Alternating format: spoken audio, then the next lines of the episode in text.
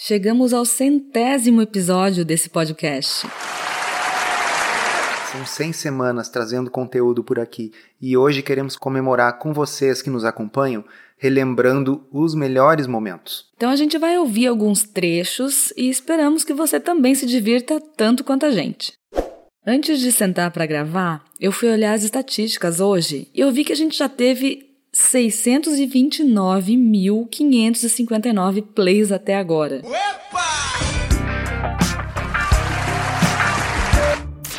É incrível, né, pensar nas centenas de milhares de pessoas que já nos ouviram por aqui e também muita responsabilidade. Embora a maioria do nosso público naturalmente seja brasileiro, também temos muitos ouvintes em Portugal, Estados Unidos, Reino Unido, Canadá, Alemanha, enfim, gente do mundo todo.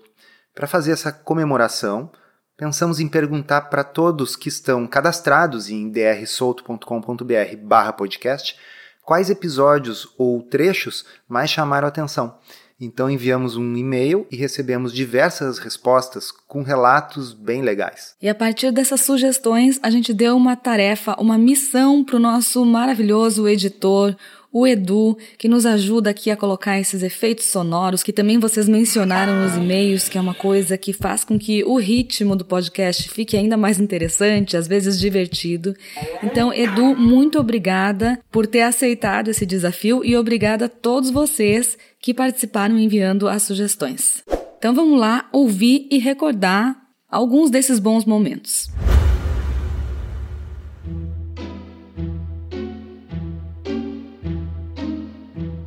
Comida sem filtro. Saúde, low carb, estilo de vida, evidências científicas e, claro, nossas opiniões. Toda semana um episódio novo e gratuito para você. Comigo, Dr. Souto. E comigo, Sari Fontana. Para ser avisado a cada novo episódio e receber as referências bibliográficas no seu e-mail, cadastre-se em drsolto.com.br/podcast.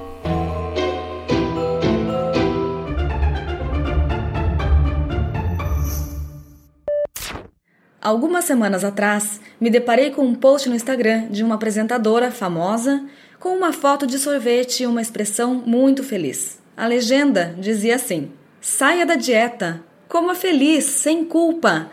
Ter uma vida saudável não significa viver de comidas low carb e alface. É sobre equilíbrio. A vida é curta, aproveite todos os sabores dela. Mas será que a ideia de comer de tudo um pouco, a famosa dieta balanceada, funciona mesmo para todo mundo? E assim como não é nenhuma vergonha uma pessoa que tem problemas com álcool dizer eu não bebo, você que está nos ouvindo não tem que ter nenhuma vergonha de dizer não, eu prefiro não comer doce, eu estou passando esse sorvete. E quem sabe, depois de passado esse primeiro momento mais restritivo, você vai sim conseguir chegar em um outro estágio no qual você vai poder abrir as suas exceções, comer coisas fora do plano alimentar e ter, quem sabe, a graça de atingir esse sonhado equilíbrio. Né? Porque equilíbrio é uma, é uma palavra muito bonita, dieta balanceada é algo que soa bem aos ouvidos, mas que não necessariamente funciona para todo mundo como estratégia terapêutica. Aliás, eu costumo pensar que dieta balanceada se define pela dieta que a pessoa naturalmente magra faz é o que ela chama de balanceado, porque afinal ela é magra. Nessa exposição dos highlights do dia, eu gostaria primeiramente de chamar a atenção para a palestra do Dr. Chris Palmer. Chris Palmer é um psiquiatra de Harvard que pesquisa muito a dieta cetogênica no tratamento e na adjuvância do tratamento de doenças neurológicas e psiquiátricas. Ele fez uma apresentação sensacional, extremamente ponderada, uma apresentação que nunca foi além da evidência, quando era especulativo ele dizia, e ele primeiramente começou chamando atenção para o fato de que a dieta cetogênica foi desenvolvida 100 anos atrás para crianças, crianças com epilepsia. E é possível, inclusive, ganhar peso em dieta cetogênica terapêutica. E o exemplo é justamente as crianças. A ideia é que uma criança que está em crescimento esteja em balanço calórico positivo. Portanto, não vamos confundir a low carb para perda de peso com a dieta cetogênica terapêutica, que, como nós vamos ver, é uma coisa bem diferente e bem mais restritiva. E antes de encerrar, acho que vale a pena comentar a surpresa que aconteceu no final. Teve um painel com os palestrantes, alguns dos palestrantes da semana, entre eles estava o Dr. Eric Westman, para quem você fez uma pergunta. E o Dr. Eric foi responder, mas antes de responder, ele primeiro fez um reconhecimento público para o Dr. Souto, que estava participando do Brasil. Ele falou que ele é um dos médicos mais notáveis e respeitáveis na low carb no Brasil e foi aplaudido por todo mundo. Foi bem legal. E como é que foi isso, essa surpresa? Nossa, foi completamente inesperado e, e, e é uma dessas situações emocionantes mesmo, porque eu falei para o Dr. Eric depois, eu fui, fui, fui falar com ele em particular, agradecer e dizer: olha, o, o primeiro livro de low carb que eu li 10 anos atrás foi o livro do Taubes, Porque Engordamos, mas o segundo era justamente dele e do Finney, que é um livro que não está traduzido para o português, que é o The New Atkins for the New You. Então eu disse para ele: olha, vocês dois que estavam no painel são muito responsáveis por, por toda a sequência de eventos que se passou uh, comigo na low carb brasileira aí nos últimos 10 anos. Então é, é super emocionante né, saber que ele sabe que eu existo. Nos últimos anos só se fala disso, o tal do microbioma intestinal. O microbioma está associado à saúde e à doença e trata-se de uma área de intensa pesquisa. Mas será que o estado atual do conhecimento permite tomar decisões baseadas em como um alimento ou uma dieta afetam esse microbioma? E hoje a gente inicia trazendo o artigo da semana que tem um título enorme, mas eu vou ler aqui para não me perder. Reavaliando estudos de microbiota nutricional para refletir uma flexibilidade metabólica inerente do intestino humano. Uma revisão narrativa com foco em dietas ricas em gordura. Traduz, doutor Souto, socorro. Ah, é uma aula de como não fazer um título. Sim. Né? Porque é um título que não dá vontade de ler. Qual foi o motivo por que, que eu resolvi ler esse artigo? Porque ele tratava de um assunto que eu já estava interessado e, na realidade, eu já estava escrevendo um artigo no blog sobre esse assunto.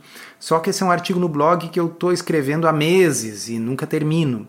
Acho que nós podemos começar explicando para os nossos ouvintes o título que a gente deu para esse episódio, que é o mesmo título que eu vou dar para a postagem do blog que é microbiota hope or hype. São duas palavras do inglês. É para ficar chique isso ou porque não tem tradução alguma delas? Uma delas não tem tradução e além do que combina, é um trocadilho, né? Tô brincando. Hope, a maioria das pessoas conhece, né? Esperança. E hype significa algo como excitação exagerada, uma febre, uma onda desproporcional sobre um assunto. Na verdade, é um exagero, certo? E uma coisa importante no conceito de hype é que esse exagero, esse furor sobre um assunto, ele é desproporcional às evidências do mundo real. Os alimentos ultraprocessados representam 10% da ingestão calórica na Itália e 50% no Reino Unido. Em crianças foi de 61% para 67% nas últimas duas décadas. Sabemos que estão associados à obesidade e a doenças, mas será que todos os ultraprocessados são iguais? Os brasileiros passaram a consumir mais alimentos ultraprocessados durante a pandemia. Conforme estudo realizado pelo Datafolha, sob encomenda do Instituto Brasileiro de Defesa do Consumidor, o consumo de ultraprocessados na faixa etária dos 45 a 55 anos saltou de 9% em 2019 para 16% durante a pandemia. Salgadinhos de pacote e biscoitos foram os mais consumidos, seguidos da margarina, maionese, ketchup e outros molhos industrializados.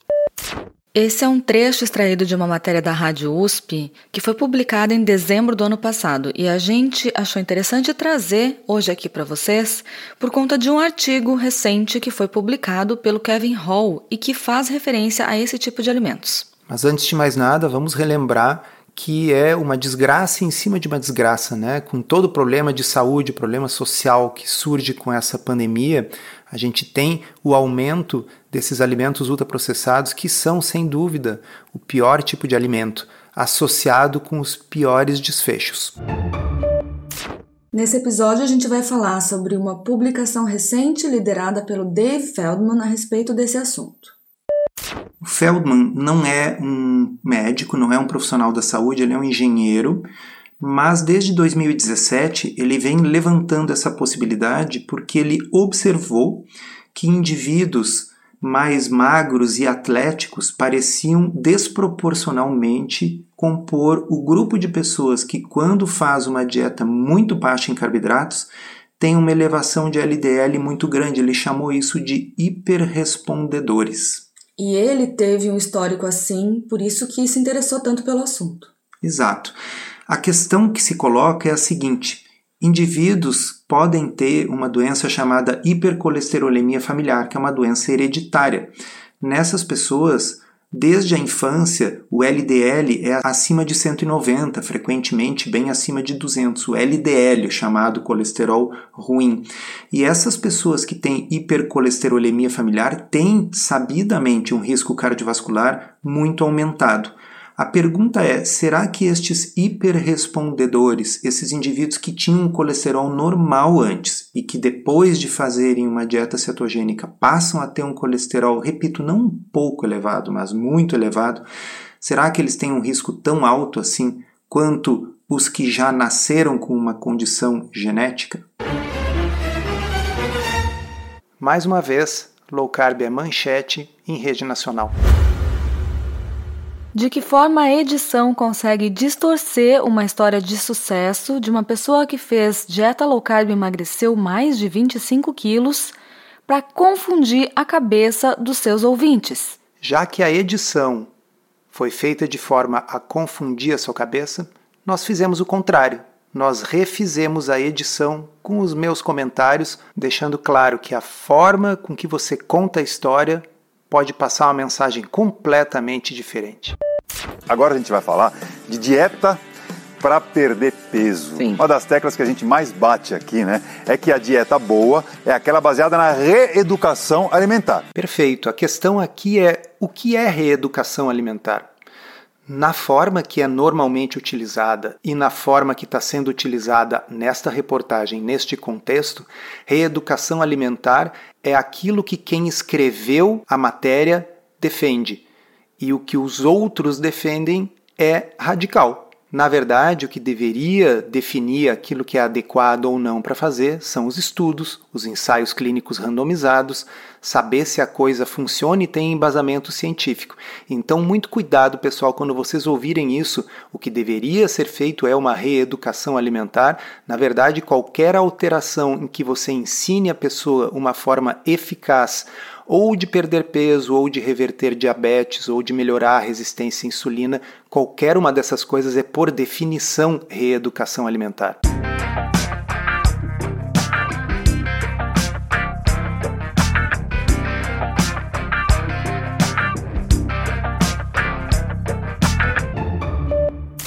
O ato de se pesar tem recebido muita atenção e vem gerando polêmica nos últimos anos. Algumas pessoas até recomendam jogar fora a balança, dizendo que é uma ferramenta de perda de peso altamente enganosa e que resulta em baixa autoestima e até mesmo hábitos alimentares transtornados. No entanto, estudos recentes geralmente concordam que a pesagem diária está associada com maior perda de peso e menor reganho do peso perdido que a falta de monitoramento. E agora, será que a balança é aliada ou vilã? Quem me acompanha há algum tempo, quem já consultou comigo, sabe que há muito tempo eu penso que a balança é, de uma forma geral, mais aliada do que vilã. Dito isso, já vamos começar com um disclaimer para começo de conversa. Que nós vamos falar aqui não se aplica para quem tem anorexia ou para quem tem algum outro tipo de transtorno alimentar mais grave, e nesses casos, obviamente, a pessoa deve seguir a orientação do seu profissional de saúde. Isso inclui transtornos de ansiedade. No início de agosto foi publicado um estudo que apareceu em incontáveis sites de notícias, primeiro nos Estados Unidos e logo em seguida no Brasil. Na Folha, por exemplo, olha a manchete. Comer carne vermelha aumenta risco de doença do coração. Presta atenção na linguagem, né? Sem nenhuma sombra de dúvidas. É uma afirmação causal direta. Carne aumenta o risco de doença no coração. Acontece que as mais bem feitas meta-análises que já foram publicadas sobre o assunto em 2019 no Annals of Internal Medicine e que nós já discutimos aqui no podcast no episódio 36, elas não conseguiram sequer estabelecer com segurança que haja relação entre carne vermelha e doença cardiovascular. Então, essa afirmação dessa manchete, comer carne vermelha aumenta o risco de doença do coração, ela é bem forte, ela não está de acordo com a maioria da literatura avaliada de forma séria. Quem quiser depois olha as meta-análises que a gente se referiu. Eu fico aqui imaginando que tipo de estudo será que foi esse? É, que tipo será, né? Pessoal, foi, como sempre, um estudo de epidemiologia nutricional, baseado em questionários de frequência alimentar com, e aqui vem aspas para a folha, 3.931 indivíduos americanos com mais de 65 anos que foram acompanhados ao longo de 12,5 anos. Fecha aspas. Sabem quantas vezes perguntaram essas pessoas nesses 12,5 anos o que elas comiam? Duas únicas vezes, uma em 1990 e outra em 1996. Agora me diz uma coisa, quem é que lembra o que, que estava comendo lá na década de 90? Manteiga ou margarina? Com frequência somos questionados sobre qual a melhor opção do ponto de vista de saúde. Uma é de origem natural, a gordura do leite, que é rica em gordura saturada. A outra, fabricada a partir de óleos vegetais, já foi majoritariamente hidrogenada num passado recente, resultando em gordura trans. Só que hoje já existe margarina zero trans. Qual das duas, afinal, é melhor? Eu acho interessante a gente começar esse episódio lembrando que manteiga não foi inventada. A manteiga sempre existiu porque ela é nada mais, nada menos que a gordura do leite. Já a margarina, assim como todas as outras gorduras sintéticas, surgiram a partir de uma necessidade do mercado. Foi criada uma técnica chamada hidrogenação das gorduras, que foi patenteada na Europa, que tinha como objetivo transformar os óleos vegetais, que são líquidos em temperatura ambiente, em gorduras sólidas. E o objetivo era fazer sabão e velas nunca ficou demonstrado que o consumo de manteiga ou de gordura saturada na dieta fosse um problema. Eu sei que vocês devem estar dizendo, como assim? Todo mundo fala isso. Pois é, mas olha só. Se partiu do pressuposto de que seria um problema, porque as gorduras saturadas podem aumentar mais o colesterol, e isso é verdade. Mas o consumo de gordura saturada não está associado com doença cardiovascular nem nos estudos observacionais publicados nas últimas décadas, e nem nos ensaios clínicos randomizados que já testaram essa hipótese. O efeito da gordura saturada parece ser, tudo indica, neutro. Não é que elas vão te fazer viver mais, mas também não vão te fazer viver menos. Se a gordura saturada não aumenta o risco cardiovascular, substituí-la por margarina passa a ser uma solução para um problema que não existe. Corre por aí uma alegação de que dietas low carb, sobretudo as dietas cetogênicas, possam produzir resistência à insulina e inclusive aumentar o risco de diabetes. De onde saiu isso? Esse é um assunto que aparece com certa frequência em comentários de postagens na rede social, porque tudo indica alguns profissionais de saúde têm falado essas coisas. Quem faz esse tipo de alegação está se baseando em mecanismos. E mecanismos, vocês que já escutam aqui devem estar tá quase repetindo de cor. Mecanismos pavimentam o caminho para o inferno. Por quê? Porque tem muita coisa que é lógica, que faz sentido, que deveria ser assim, mas quando a gente vai ver, não é. Vamos ver que mecanismos e que lógica está por trás dessa afirmação de que low carb ou cetogênica pioram a resistência à insulina.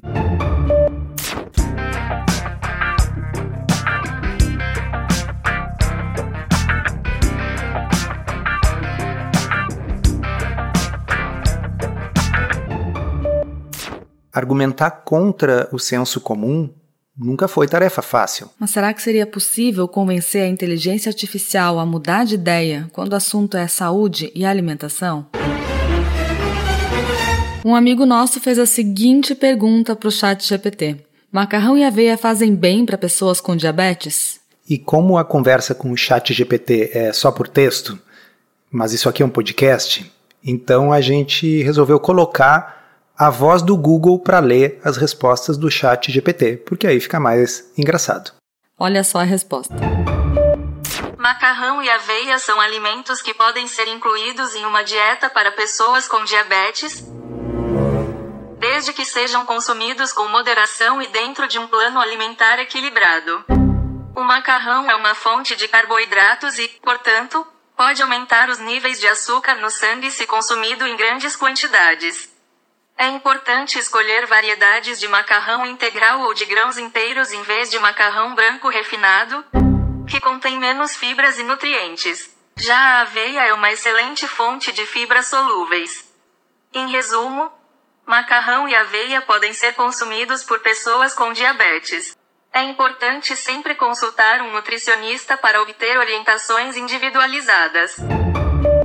Vocês perceberam que a resposta foi uma resposta bastante adequada se você considerar como adequado aquilo que é o senso comum, que é o que é ensinado nas universidades e que, portanto, a maioria dos nutricionistas responderia frente a essa pergunta. Mas aqui tem algumas coisas que chamam atenção. Por exemplo, quando ele diz que é importante escolher variedades de macarrão integral ou de grãos inteiros ao invés de macarrão branco refinado, que tem menos fibras, a pergunta que não quer calar é a seguinte, Sari: é obrigatório comer macarrão para viver? É, ele está partindo desse princípio, né?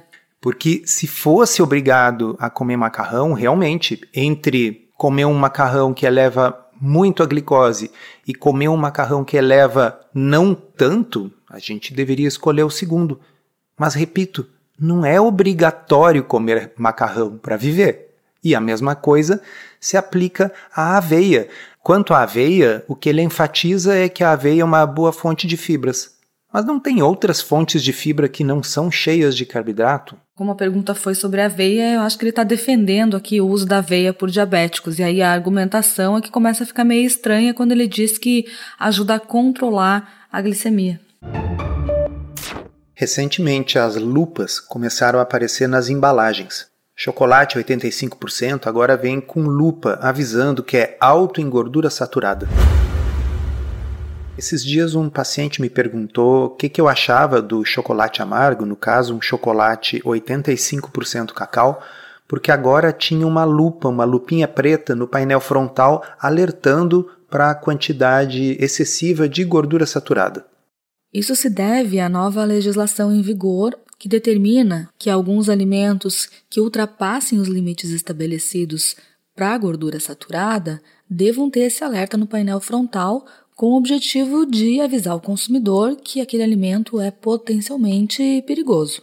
O problema é que de boas intenções o inferno está cheio, né? E esse é um exemplo espetacular dessa grande falha regulatória, na minha opinião. E por que, que eu digo isso? Porque parte-se do princípio que se você vai ter um alerta frontal, você está alertando as pessoas sobre algo que pode ser ruim para a saúde delas. Mas será que a gente tem evidência de que a gordura saturada em geral e de que a gordura saturada do chocolate em particular faz mal para a saúde? Isso não é uma exclusividade do mercado brasileiro, tá? Existem outros países que já adotam sistemas parecidos de rotulagem com esses alertas no painel frontal. E o que chama a atenção é que existem três tipos de lupas, de alertas: alto em gorduras saturadas, alto em açúcares ou alto em sódio, o que pressupõe que esses três nutrientes, quando em excesso, são igualmente prejudiciais à saúde. É claro que a gente não está dizendo para você trocar as refeições por chocolate, né? Vocês entenderam? Para comer como uma sobremesa, um pedacinho e ser feliz sem se preocupar.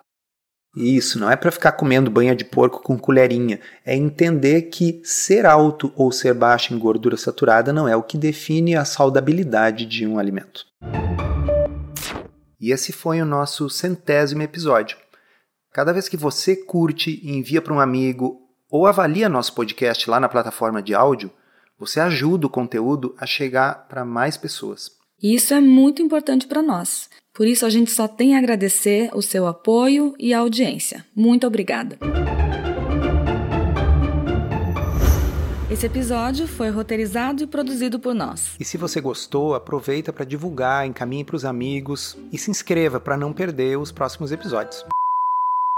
As informações contidas neste podcast são apenas para fins informativos e podem não ser apropriadas ou aplicáveis às suas circunstâncias individuais. Este podcast não fornece aconselhamento médico ou profissional e não substitui a consulta com um médico e ou nutricionista. Não use este podcast para diagnóstico ou tratamento médico. Qualquer sugestão é apenas uma recomendação geral, que não é específica para qualquer pessoa ou doença em particular.